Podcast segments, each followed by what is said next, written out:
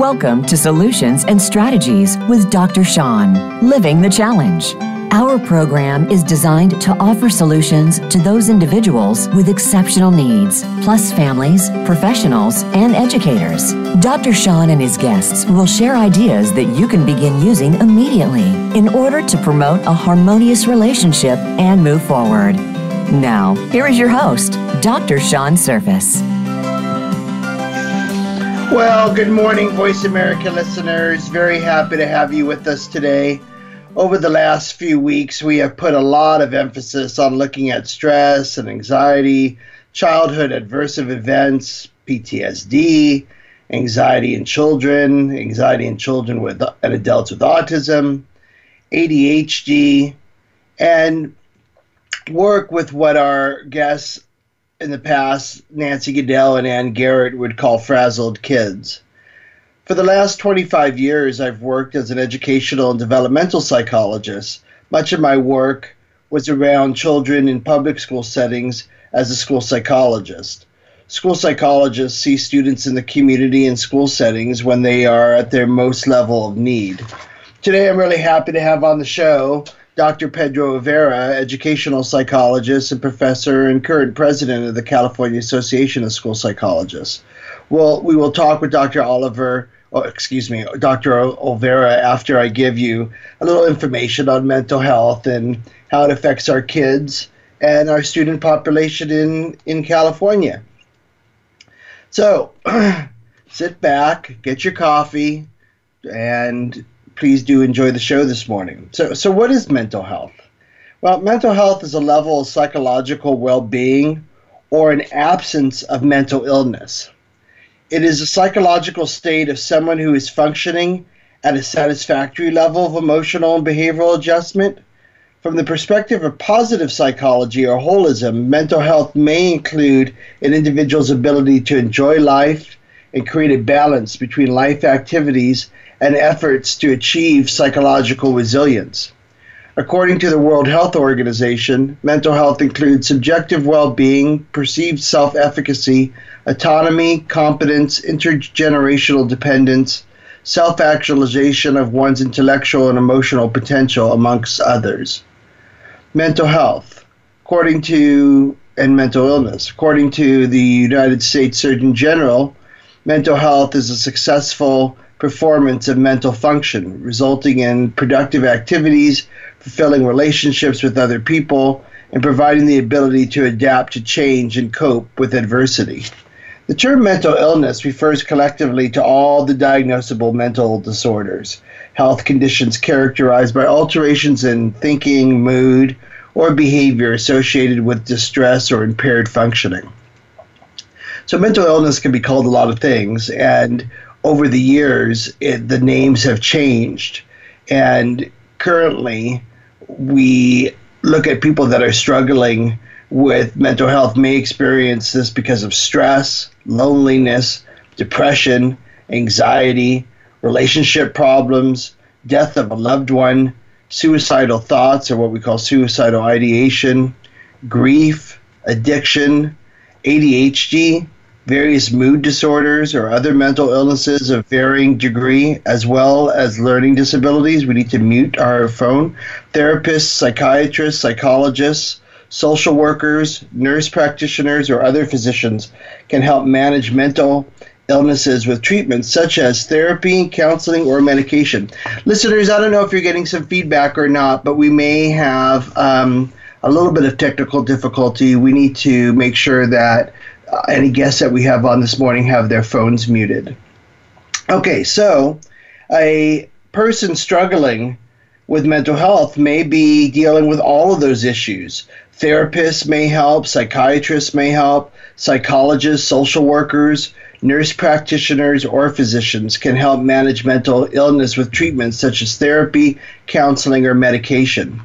So, like, what's the history of this? Because for many years, mental health was not seen as something that uh, professionals wanted to dive into. Uh, in fact, it was seen as something to really to stay away from and not associate yourself with. So what is the history? Well, in the mid-nineteenth century, William Sweetser was the first to coin the term mental hygiene, which can be seen as a precursor to the contemporary approaches to work on promoting positive mental health. Isaac Ray, one of the founders and the fourth president of the American Psychiatric Association, further defined mental hygiene as an art of preserving the mind against all incidents and influences calculated to deteriorate its qualities, impair its energies, or derange it, its movements. So this idea of mental hygiene was the first time that we looked at, is there a way to adjust and assist people that are deteriorating in some way? Dorothea Dix, who lived between eighteen oh two and eighteen eighty-seven, was a really important figure in the development of mental, the mental hygiene movement. Dix was a school teacher who endeavored throughout her life to help people with mental disorders and to bring to light the deplorable conditions into which they were put. This was known as the mental hygiene movement. So, you know, she was a teacher, and she saw her kids struggling, parents of her students being unable to support their children's needs because of various reasons. So she started to put things into place in order to assist Um, those kids and their families. At the beginning of the twentieth century, Clifford Beers founded the Mental Health Amer- founded Men- the Mental Health America National Committee for Mental Hygiene after publication of his accounts from lived experiences in lunatic asylums. Now, again, here's an an, an old name. Before I, I mentioned deranged in its movement, so deranged was an old term. Now we're looking at lunatic asylums, again, an old term. A, a mind that found itself in nineteen oh eight and opened the first outpatient mental health clinic in the United States. So just about one hundred years ago, the first mental health clinic was opened. The mental hygiene movement related to social hy- related to the social hygiene movement had at times been associated with advocating eugenics and sterilization of those considered too mentally deficient to be assisted into the productive work and con- and a contented family. So it, it shows you how things would change. The idea then was, okay, one hundred years ago, if we can remove people with mental illness from, in a sense, from existence, then we no longer will have them in the population, and thus nobody will suffer any longer. It's a way of looking at it, but it is, unfortunately did not lead to a lot of treatment. In fact, it led to marginalization of individuals with mental health issues.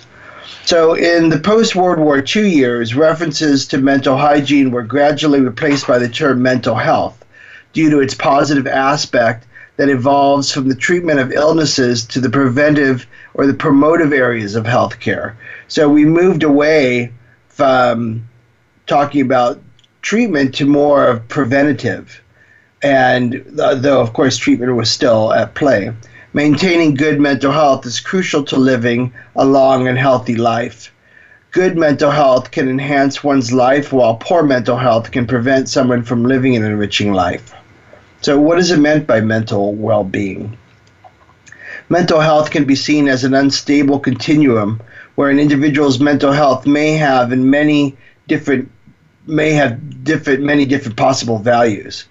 Mental wellness is generally viewed as a positive attribute, even if the person does not have any diagnosed mental health condition. This definition of mental health highlights emotional well-being and the capacity to live a full and creative life, and the flexibility to deal with life's inevitable challenges. Nobody believes that we can live in a world without inevitable challenges. What we've talked about in past weeks is the idea of what builds the resiliency in children and, and in adults to be able to live and work through mental health challenges and those unexpected, inevitable challenges that come up. Some discussions are formulated in terms of the contentment or or or in happiness. Many therapeutic systems and self-help books offer methods and philosophies espousing strategies and techniques vaunted as effective for further improving the mental well for further improving mental wellness. positive psychology is increasingly prominent in mental health. What can you look at in your life that is focused on production and progress and what you have done rather than on what you have been unable to do? A holistic model of mental health generally includes concepts based upon everything from anthropology to educational to psychological to religious and sociological perspectives, excuse me, as well as theoretical perspectives from personality, social, clinical health, and developmental psychology. For example, of a well, an example of a wellness model includes one developed by Myers, Sweeney, and Whitmer. Now, again, we remember that Leitner Whitmer was a one of the first school psychologists. It includes five life tasks: the essence of spirituality, work and leisure, friendship, love, and self-direction, and twelve subtasks: a sense of self-worth, a sense of control, realistic beliefs in oneself and others, emotional awareness and coping, problem solving, creativity and a sense of humor, nutrition, exercise, self-care, stress management, gender identity, and cultural identity, which are identified as characteristics of healthy functioning and a major component of wellness. The components provide a means of responding to the circumstances of life in a manner that promotes healthy functioning.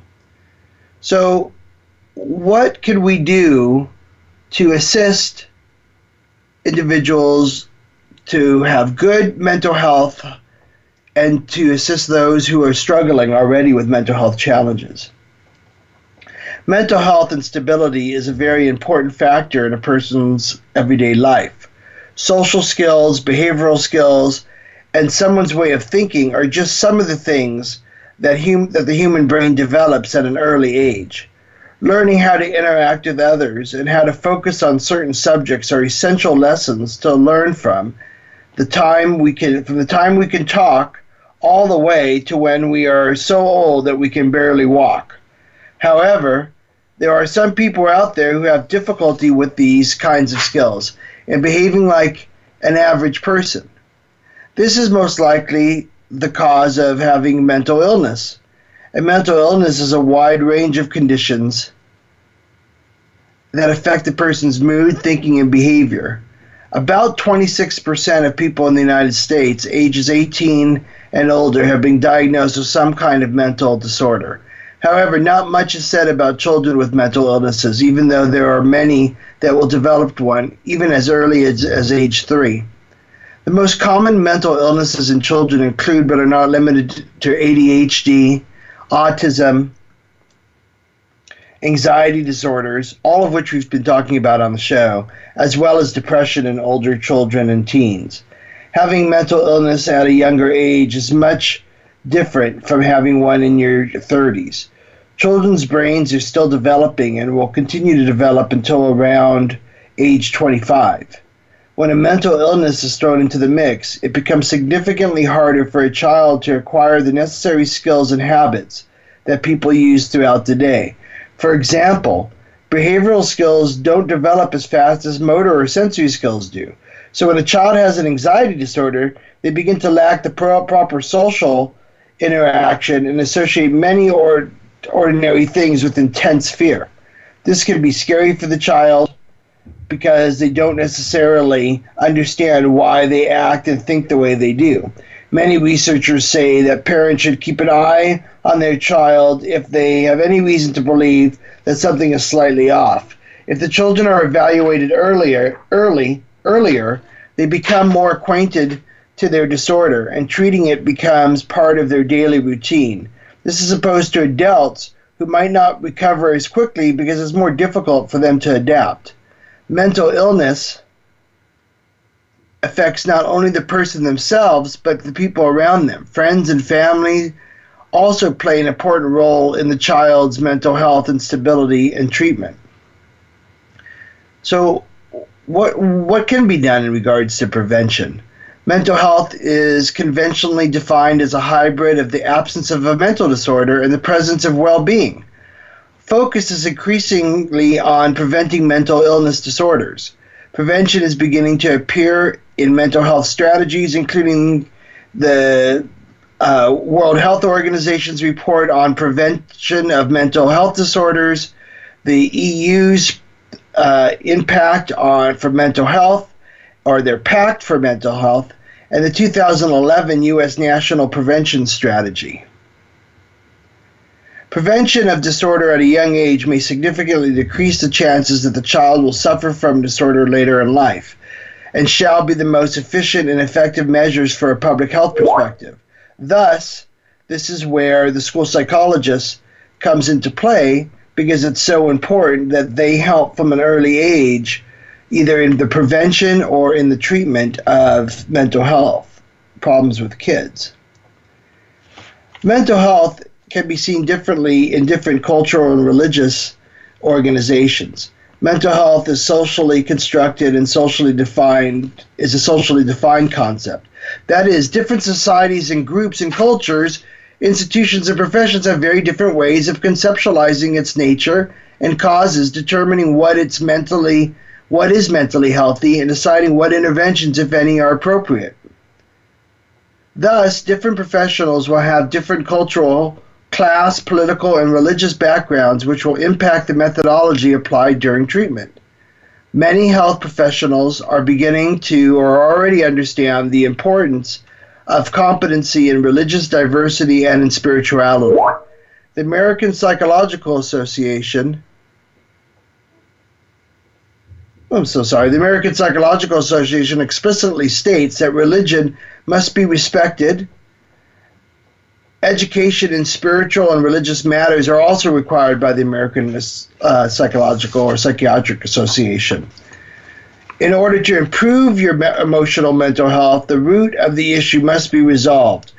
We have to look at a positive sense of self-esteem, mastery, and well-being in social inclusion. So we're going to take a little break, and when we return from the break, I'm going to continue doing a little bit of a discussion, and then I'll uh, be happy to bring Doctor Ol- Olvera on board.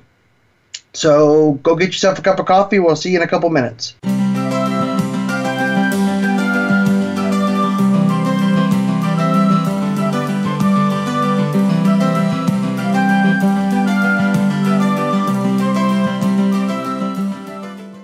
Become our friend on Facebook. Post your thoughts about our shows and network on our timeline. Visit facebook.com forward slash Voice America. Step by step, you made it through the journey of pregnancy. Now your baby is in your arms, and you're on the cusp of a new journey, breastfeeding. As a new parent, you receive a lot of advice, much of it conflicting, some of it outdated. Tune into Born to be Breastfed with host Marie Biancuso to bust through the myths about feeding your baby. Marie and her guests will help you figure out what you can expect and put you on the best and surest path on your breastfeeding journey. Listen every Monday at six p.m. Eastern Time, three p.m. Pacific Time on the Voice America Health and Wellness Channel. Life has its joys and challenges. At Total Programs, we can assist you with the challenges and show you that solutions are possible when good strategies are put into place. At Total Programs, we understand how difficult your day can be, and our goal is to assist your family in having the supportive, safe, and successful environment where love and joy can reign. We can design programs and strategies to bring you the success, safety, and support that you desire for your home, school, and community. Call one eight six six, five four, tutor or visit total programs dot org. Now you don't have to stay linked to your desktop or laptop. Take Voice America on the go and listen anywhere. Get our mobile app for iPhone, BlackBerry, or Android at the Apple iTunes App Store, BlackBerry App World, or Android Market.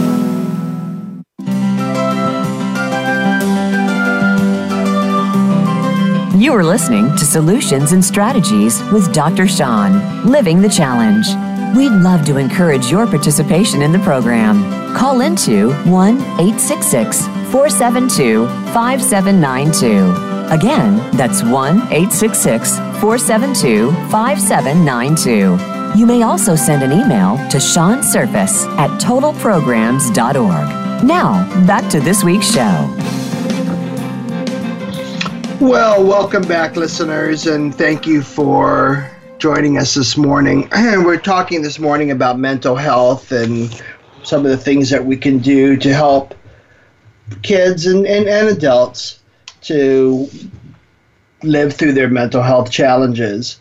Um, so what I was talking about before the break was just like some of the effects that mental health can have on an individual. So, you know, what are some of the treatments? You know, in the past, we had older treatments. Uh, and I'm going to discuss some of them because some of them are quite a trip. The trepanation. Trepanation is a procedure used for headaches and epilepsy and insanity, and it's where the, it was really started in the Stone Age. It's a surgical process where they would knock holes in the skull in order to let out any bad uh, uh, uh, beings that might be in there, any properties that could possibly uh, interfere with the individual. And it was highly believed that something needed to happen with the release of some type of essence that was in the individual that was causing them to be this way. Even later, in the twentieth century, a practice called a lobotomy came into play where they would literally do a surgery on the frontal lobe. And a psychiatrist by the name of Walter Freeman believed that it was an overload of emotions that led to mental illness, and that cutting certain nerves in the brain would limit that overload. So one of the things that Walter Freeman did was he went from institution to institution trying to relieve the institutions. You know, they didn't have any medications. They really didn't have treatments that were working to relieve any mental illness. It was just really a lot of holding tanks. So what Walter Freeman tried to do was go from institution to institution doing these lobotomies, and the people were able to leave the institution. Unfortunately, they weren't so high functioning once they had the surgery, so they needed a lot of support, but a lot of their behavioral issues disappeared. And so one of the things that we are are happy that Freeman did was he opened up this idea that we could assist people in the treatment centers. Now, once medications came along, there was no longer a need for this type of evasive surgery. And Freeman continued to do his lobotomies until the mid sixties. Unfortunately, in the sixties, he had a kid in the Santa Barbara area that he did the surgery on who did not make it through the surgery. And that was the last surgery that he did. So he's kind of known for doing all of these kind of wacky lobotomies and and maybe hurting people more than helping people. But the reality was that prior to his engagement in the mental health field, there really was nothing. And these people were living in deplorable situations in the mental health. And it's so hard to call them mental health institutions. I think maybe lunatic asylums was was a better term because they were so low quality. So if Freeman did anything, he was able to get people out of those horrible situations. So what do, you know, I mean, they would even do things like exorcisms and attempts to to uh, uh, rid kids or adults of, of mental health problems. And we would want somebody to have a spiritual connection, but we don't want them to think that there are, you know, demons and that there is a need to evict demons when, in fact, it's really neurotransmitters and, and, and neurology that's causing the challenges. So what do more modern treatments look like? Well, we have physical activity. It's very good to improve your mental health. Activity therapies, such as crafts, occupational therapy, um, expressive therapies, which might be like music therapy or art therapies, dance therapies, music therapies, movement therapies. things that allow the person in an effective way to express themselves. Psychotherapy is often used, everything from sit-down psychoanalysis to cognitive behavioral therapy to group therapy sessions. Meditation and the, pract- pract- the, excuse me, the practice of mindfulness meditation has several mental health benefits, such as bringing about reductions in depression, anxiety, and stress.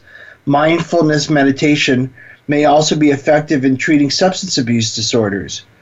Further, mindfulness meditation appears to bring about favorable structural changes in the brain. The Heartfulness Meditation Program has proven to show significant improvements in the state of mind and in the healthcare situation. And there are several books out there on on mindfulness, and I, I really enjoy one book by a person by the name of Andy Puddicombe, P U D D I C O M B E, Puddicombe, Andy Puddicombe. The book is called The Headspace Guide to Meditation and Mindfulness, How Mindfulness Can Change Your Life in ten minutes a Day. And it's a good way to start children and young adults or adults in this idea of meditation. Because meditation is not easy. Meditation is difficult. You often, it's hard to stay concentrated on one thing and to keep your mind uh, open to uh, more of a relaxed state, especially when you're feeling tense. Um, spiritual counseling is very important. Spiritual counselors meet with people in need to offer comfort and support and to help them gain a better understanding of their issues and develop problem-solving relations with spirituality. These types of counselors deliver care based on, spirit- on spiritual, psychological, and theological principles. So a person may be more uh, comfortable working with their pastor or their rabbi Uh, or are their religious counselor than another type of counselor, because the religious counselor might bring in the dogma or the spiritualization of their religion. So what do we do? What are our roles as professionals? Well, there's counselors, there's school social workers, there's social workers, there's school psychologists, to name a few. Service providers play many roles in mental health strategies, including those of case manager, advocate, administrator, and therapist. The major functions of psychiatric workers are the promotion and prevention and treatment and rehabilitation of individuals with mental health issues, counseling and psychotherapy, case management, crisis intervention, psychoeducation, which is looking at the person's educational needs and how they have developed certain skills that can help them, or certain skills that they don't have may hinder their abilities. Psychiatric rehabilitation and recovery. Care coordination and monitoring is so important. And social workers and school psychologists and other counselors can help with these kind of things. Program management, program policy and, and, and development, research and evaluation into the things that really do work. Because we spend a lot of time talking about different therapies that may or may not work, but what are the the what which show, which show efficacy, which show that there is progress that's been made. So at this point, I would like to bring on our guest, Doctor Olvera, and speak a bit about mental health in schools. Doctor Olvera is an associate professor of school psychology at the school psychology program at Brandman University. He is a published writer and teaches coursework in the area of assessments of English language learners, cognitive assessment, and enhancing collaboration with culturally and linguistically diverse families. He is also in private practice and is frequently called upon to offer his expertise in matters related to the assessment of English language learners. He is the current president of the California Association of School Psychologists, and we're really, really happy to have him on board today. So, Doctor Olvera, good morning. Hey, good morning, uh, Doctor Sean. Thank you so much for this uh, opportunity to talk to your listeners about the area that I'm just so very passionate about. So this is definitely a great honor. Thank you. Yeah, we're very happy to have you on. Uh, why don't you go ahead and tell us a little bit about what your current work is and what your interests are. I've known you for several years. We've worked together in state associations and also in our affiliates, our local affiliates for school psychologists. We have kind of opened up our businesses at the same time, and so we've been developing as professionals kind of simultaneously. I'd like to hear about what your current work is and what your current interests are. Yeah, definitely. Uh, you mentioned it a little bit in the intro, but I'd like to go a little bit deeper. Yeah. I'd like to say that uh, my passions and my current work lie primarily in working in low-income areas, uh, particularly communities that have uh, minimal access to, minimal or actually no access to mental health supports um, or mental health care. Um, I see primarily uh, the school system, which is, you know, obviously where my background is. I see the school system as a ground zero for this type of uh, family or student that um, that doesn't that many that lack the services, uh, mental health services or access. So I yes. see uh, the school psychologist as uh, that person that can fill that gap. Right, they're the first so, person uh, that's going to uh-huh. see kids in a preschool program, in a kindergarten. They're going to work exactly. alongside. They're going to see that kid six hours a day, a big portion of their life. They're the ones that can step in and at least notice that there's something up and that there's something going on to help. And in our low-income exactly. areas, we have less resources, not just low-income, but also rural. Whether it's low-income or rural areas where there's a lack of supports, we have to build those supports internally within the school settings. Exactly. You know, that's something mm-hmm. I tell our student, my students. You mentioned I'm a professor at Brandman, and uh, yeah, you know, I tell my students, I say, you know what, once you get in the field, your kids are going to have medical insurance and access to good care simply because of your job and also because of your background and knowledge of the field. But that's not true for everybody. We have kids and families that have zero access. Uh, whether it's because lack of insurance, uh, uh, you know, socioeconomic matters, or like you mentioned, lack of access geographically because they live in an area where there aren't mental health support or services, where they may have to drive an hour, hour and a half away to access a psychologist who can give them therapy. So I really see the school system, and that's really where my passion lies, in the school system, making that, uh, creating that infrastructure and being able to provide the supports for those families and students at the school level.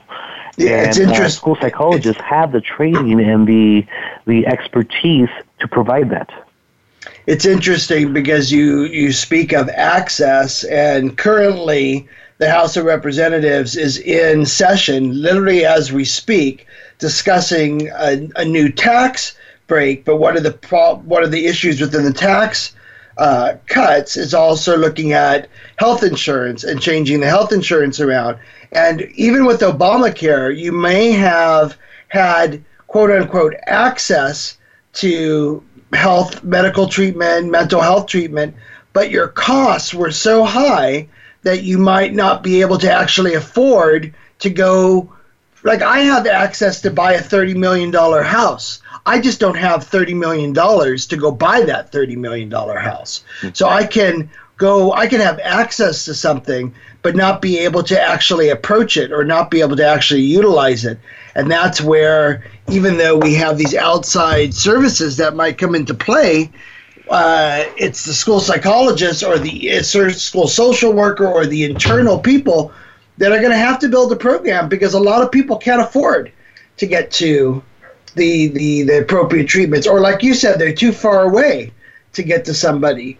So so you work with your students at Brandman to teach them how to create programs within their own school settings.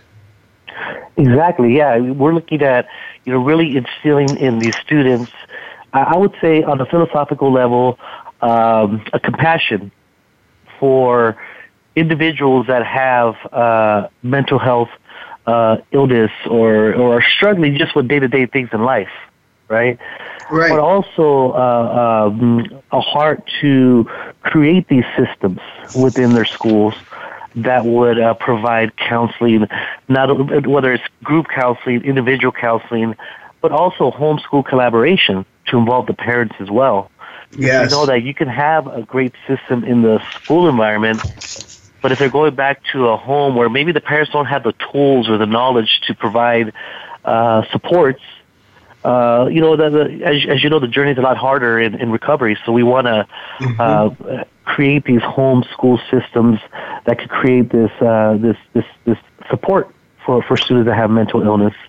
What One I mean, of the, the things. The, One of, let me just quickly say, one of the things that I've talked about on the show over the last couple of weeks is this concept of what is called the identified patient, that the kid displays externalizing behaviors of one way or one sort of another. And because of that, the the child becomes the one that goes to therapy, has, is put on medication, goes to treatment, while the rest of the people around them, the family, the care providers, the siblings, or whoever else they're interacting with, doesn't. And because of that, that child gets focused on as the treatment. However, one of the things that we've learned, and I've talked even in the past about what what a meta-analysis is, looking at many studies to come up with a, a effective intervention. And unfortunately, school counseling commonly shows a negative effect size, meaning that it makes it kind of worse because only certain things are identified. Only certain parts of the problem are identified. The one kid, the whatever he brings to the table, well, he might be five years old and acting out, five or six. How much could he actually comprehend about his own problem? And secondly, did he pop out of the womb with these issues? Or were they environmentally dependent? And if they were environmentally dependent, meaning that they have everything to do with the parents, why are they not involved in the counseling also? So when we do school counseling, at times it can be very limited because parents aren't involved. I don't know what you think about that. I think you're right on, and I think it takes us back to uh, the work of Bronfenbrenner and the ecosystem, right, and looking at the environment as well, that, mm-hmm. you know, where a school is a piece of it, but you also have the community. You have, you know, you talked a little bit earlier about the religious aspects of it, and you look at Uh, the community the, that they live in and they grow up in. So the kid is a lot more complex than what we just see at the school. So, yes, I, I agree with you, Doctor Sean, that we got to look at the big picture. Right, and, and when we don't. Home school. Yeah, and I'm sorry, when we don't, we end up losing out on a lot. Believe it or not, we're at a, a break time, and we'll be back just in a couple of minutes with Doctor Olvera to discuss more about counseling and treatment of kids in schools.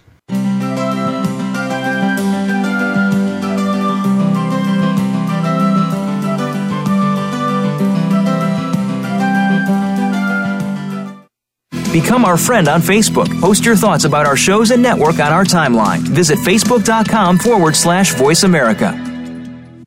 Life has its joys and challenges. At Total Programs, we can assist you with the challenges and show you that solutions are possible when good strategies are put into place.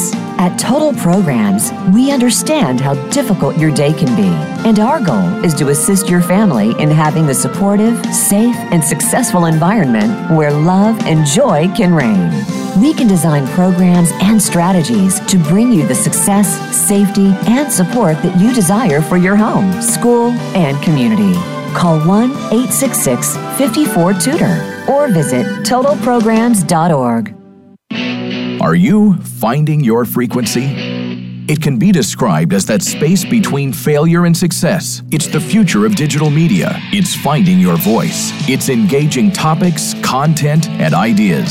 Jeff and Ryan discuss the digital media space and all of its aspects. It's about making the mistakes, taking the chances, summoning the intestinal fortitude to step out of your comfort zone, and discovering what you can accomplish when you decide to try, decide to learn, decide that you have something to say, and find your frequency.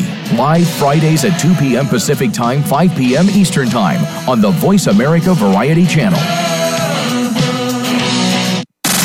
Have you friended us on Facebook yet? Why not? Just go to facebook.com forward slash Voice America or search for the keywords Voice America. Once you are part of our Facebook network, you'll receive daily messages about what's happening with our shows, this week's featured guests, and new happenings at the Voice America Talk Radio Network. And you can add your voice to the always active discussions on our timeline. Just go to facebook.com forward slash Voice America or search for Voice America.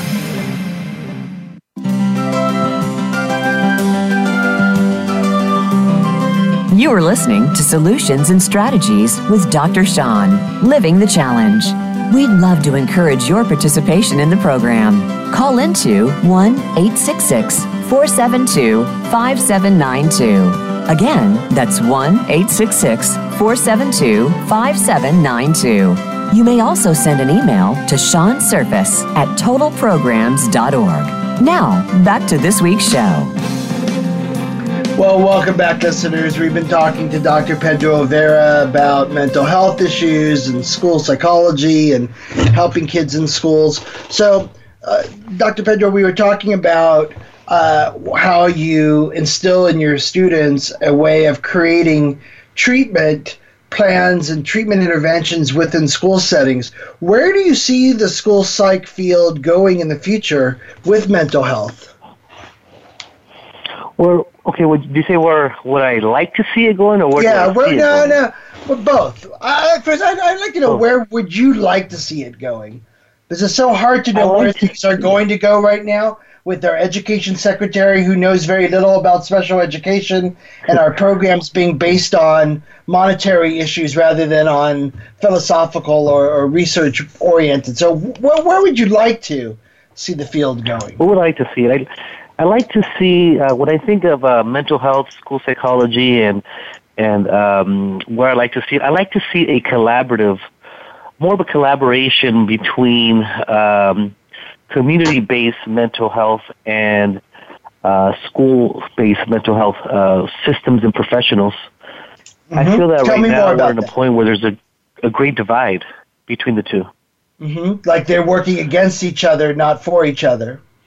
Because they're exactly. in competition, almost like there's a competition exactly. between the two. I also use the term a little turf battle going on between uh-huh. uh, school-based and community-based uh, mental health professionals. Yeah. I really think that we have to ramp amp up our collaboration because we both bring something to the table. We both come from different standpoints and and uh, training, and I think uh, the collaboration would really enhance and benefit students. You know, in particular, those students that we talked about earlier that are coming from Uh, minimal to no access to these mental health supports. How do we do that? How do we begin to bring community and, because the school, it's funny, the school is part of the community too, so you've got two community entities kind of butting heads. How do you, uh, what could be one way to, to start to resolve that issue? You know, I think that there are efforts going on right now at the state level where there are interdisciplinary um, uh committees that are meeting to to iron these things out. Uh, for example, looking at how, what is the role of a school psychologist, right? And what do we do? What is our specialization? What what can a a, a, a marriage and family therapist bring to the table, or a licensed clinical social worker? And kind of start looking at what are our strengths and what do we do well, and what is the areas that we each lack in, so that we can have a good collaboration going on, because as you as you mentioned earlier, Sean, I mean, school counseling is just a bit a piece of it. It's not the whole picture, and that's where these uh, support uh, providers come in and fill in those gaps for us. What would be um, nice? You know, I, I remember. About, oh no, I'm sorry. Uh, go, go ahead. Go ahead. You think a lot about? Yeah, I think a lot about. Uh, you were, a couple of years ago, there was a big case uh, that came out of Compton, where the issue became, you know, students that were exposed to community-based violence. Mm-hmm. And uh, these same students were going to schools, and they were uh, carrying some of this trauma from the community into the school. And a lot of them were having significant academic issues, and, and, and the core of this case became, who's responsible for treating these kids? Mm-hmm. Is it the school-based professionals, or is it the community? Because it was in the community where they were being exposed to all this violence. Sure. What would so, be so strong of an effort would be to see the schools st- starting to welcome in outside therapists and outside agencies, rather than concern themselves or worry, come up with new funding sources so that they don't seem like they're a drain on the school funding system, but rather a support. Allow insurances to be the primary uh, uh, uh, provider of the funds, and not to seek funding towards a secondary uh, funding source such as the school school district's uh, uh, budget. The the main reason why I believe there seems to be this uh, uh, turf war is about money. Who's going to get the money? Who's going to pay for it? Rather than what is the best methodology of approaching this kid's problem. We don't look at that. We look at what is the best way to resolve this monetarily. And that often is not going to uh, uh, resolve the issue, and it's going to push away supports. We so much fear these outside agencies coming into school programs because we feel that they'll take away funding, or they will, I don't know, outdo the the the the, the public professional, when really we're all trying to do the same thing. What um, what out? What do you think is out there that actually supports school psychologists, and what kind of hinders their work? I think one of the major things that uh, is out there supporting school psychologists, there's a couple of things. Number one, there's a greater awareness of mental health. Mm-hmm. Um, I think one of the, the big moves that I really appreciate uh, that President Obama did is he included us amongst uh, school psychologists amongst a list of healthcare providers. Yes. And that just, I think, added a lot of credibility to our role. Um, also, Absolutely. there's, uh, uh, you know... Well, wait, wait, wait, before you move on from that, wait, before you move on from that, I think you've hit a really big area, is that school psychologists were not always seen as mental health professionals. They were seen more as exactly. testers and people that would help you get your kid into special education programs. And I believe also, because the Department of Mental Health was putting all of its funds outside of schools, and into outside community counseling centers, the norm became that the school psychologists would do the assessment and the testing, and outside people would do counseling. Now, over the last, what is it, three years, four years, mental health services are what was the Department of Mental Health's responsibility is now the school district's responsibility. So by Obama Uh, mentioning us or putting us amongst other mental health professionals, it was of the utmost importance because the funding model changed too, from a federally or excuse me, a state-funded uh, model to a school district-funded model, and uh, I think people are getting used to that too, where they were very used to seeking yeah, exactly. from the outside. I think uh, with that, I would uh, say, you know, when you had the biggest hindrance, I think, ironically, the biggest hindrance may be us as professionals mm-hmm. really convincing ourselves. A lot of us were trained in the early two thousand nineties to the two thousands, and a lot of us were trained in this test model, but not necessarily in a mental health model. So what I found, and um, um, once that law changed and the funding came to the school districts, and the, it was now incumbent upon the school districts to provide these mental health services, I think the school psychologists, in many terms, were the hindrance, because we had to change our minds from a testing model to now mm-hmm. a mental health model. Well, I couldn't with agree that, with you more. I, I, I really, I don't want to make a big issue out of it, but I really couldn't agree with you more. There, so often, I would hear, oh, I don't do counseling. Oh, I don't do behavioral therapy. Oh, I don't do cognitive work. I don't do... And it's like, what do you mean? We used to be called the California Association of Psychometricians and Psychologists.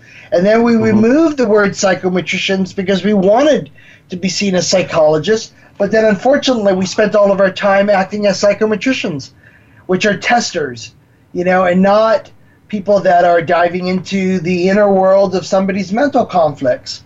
And I think you're exactly right, that we as an organization, we as a field, had to decide, hey, this is what a psychologist does.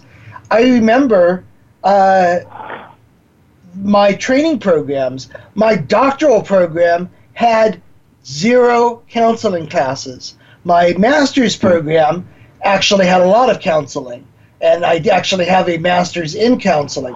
But had I gone straight for the PhD, I don't know that I would have gotten the counseling methodology required to uh, uh, support kids in schools. So I think it's also about what we as trainers do. I teach also at Cal State L A, and you know, what do we do as trainers to promote mental health skills in our in our school psychology students? You know, and you, and like, as a result of that, Doctor Sean, you're seeing a lot of programs now changing mm-hmm. their curriculum to address these very changes, and and I'm seeing, as as I see it, I'm seeing a lot of, as if programs are now kind of finding that balance between strictly assessment, which was the model that I was trained under, to a more multidisciplinary model where we're looking at school psychologists as not only testers, but also as mental health practitioners, behavioral specialists, and also uh, working almost a semi-social work world where you're carrying a caseload of individual case managers as well. Right.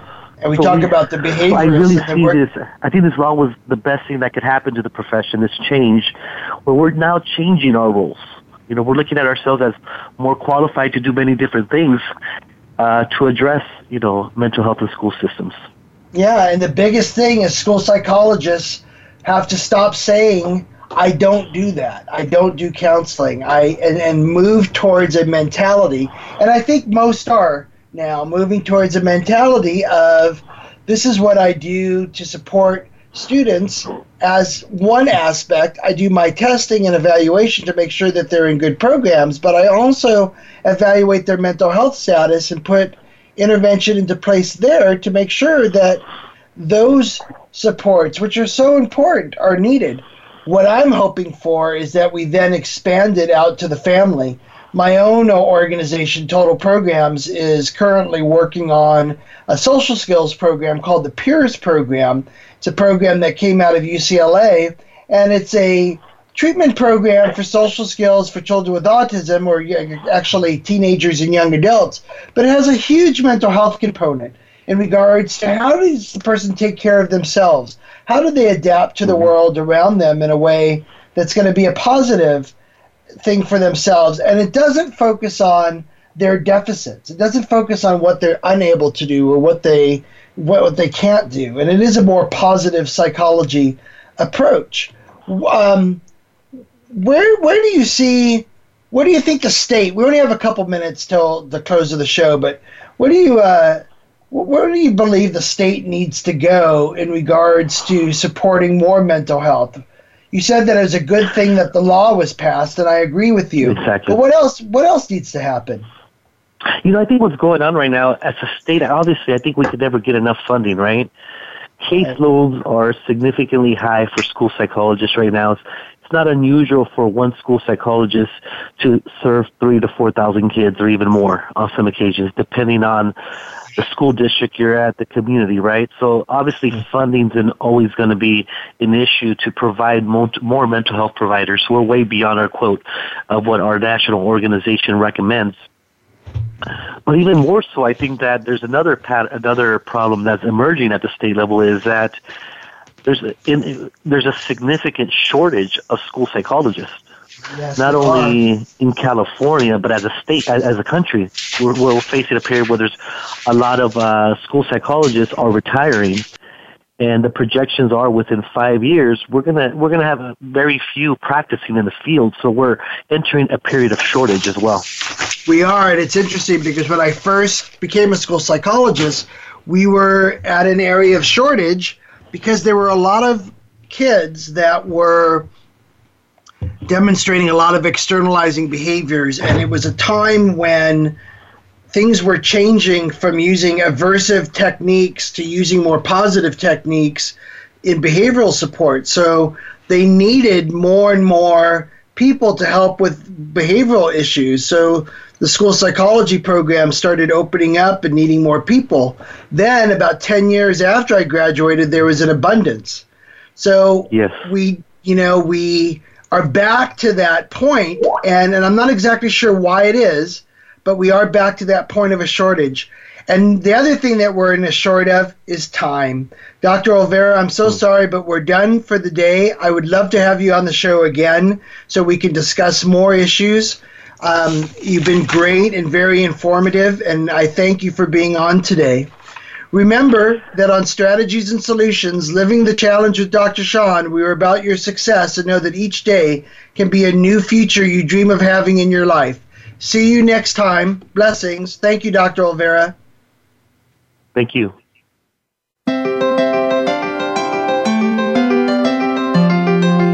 Thanks so much for listening to Solutions and Strategies with Doctor Sean, Living the Challenge. Be sure to join us again next Thursday at eleven a.m. Eastern Time and eight a.m. Pacific Time on the Voice America Health and Wellness Channel. Have a great week.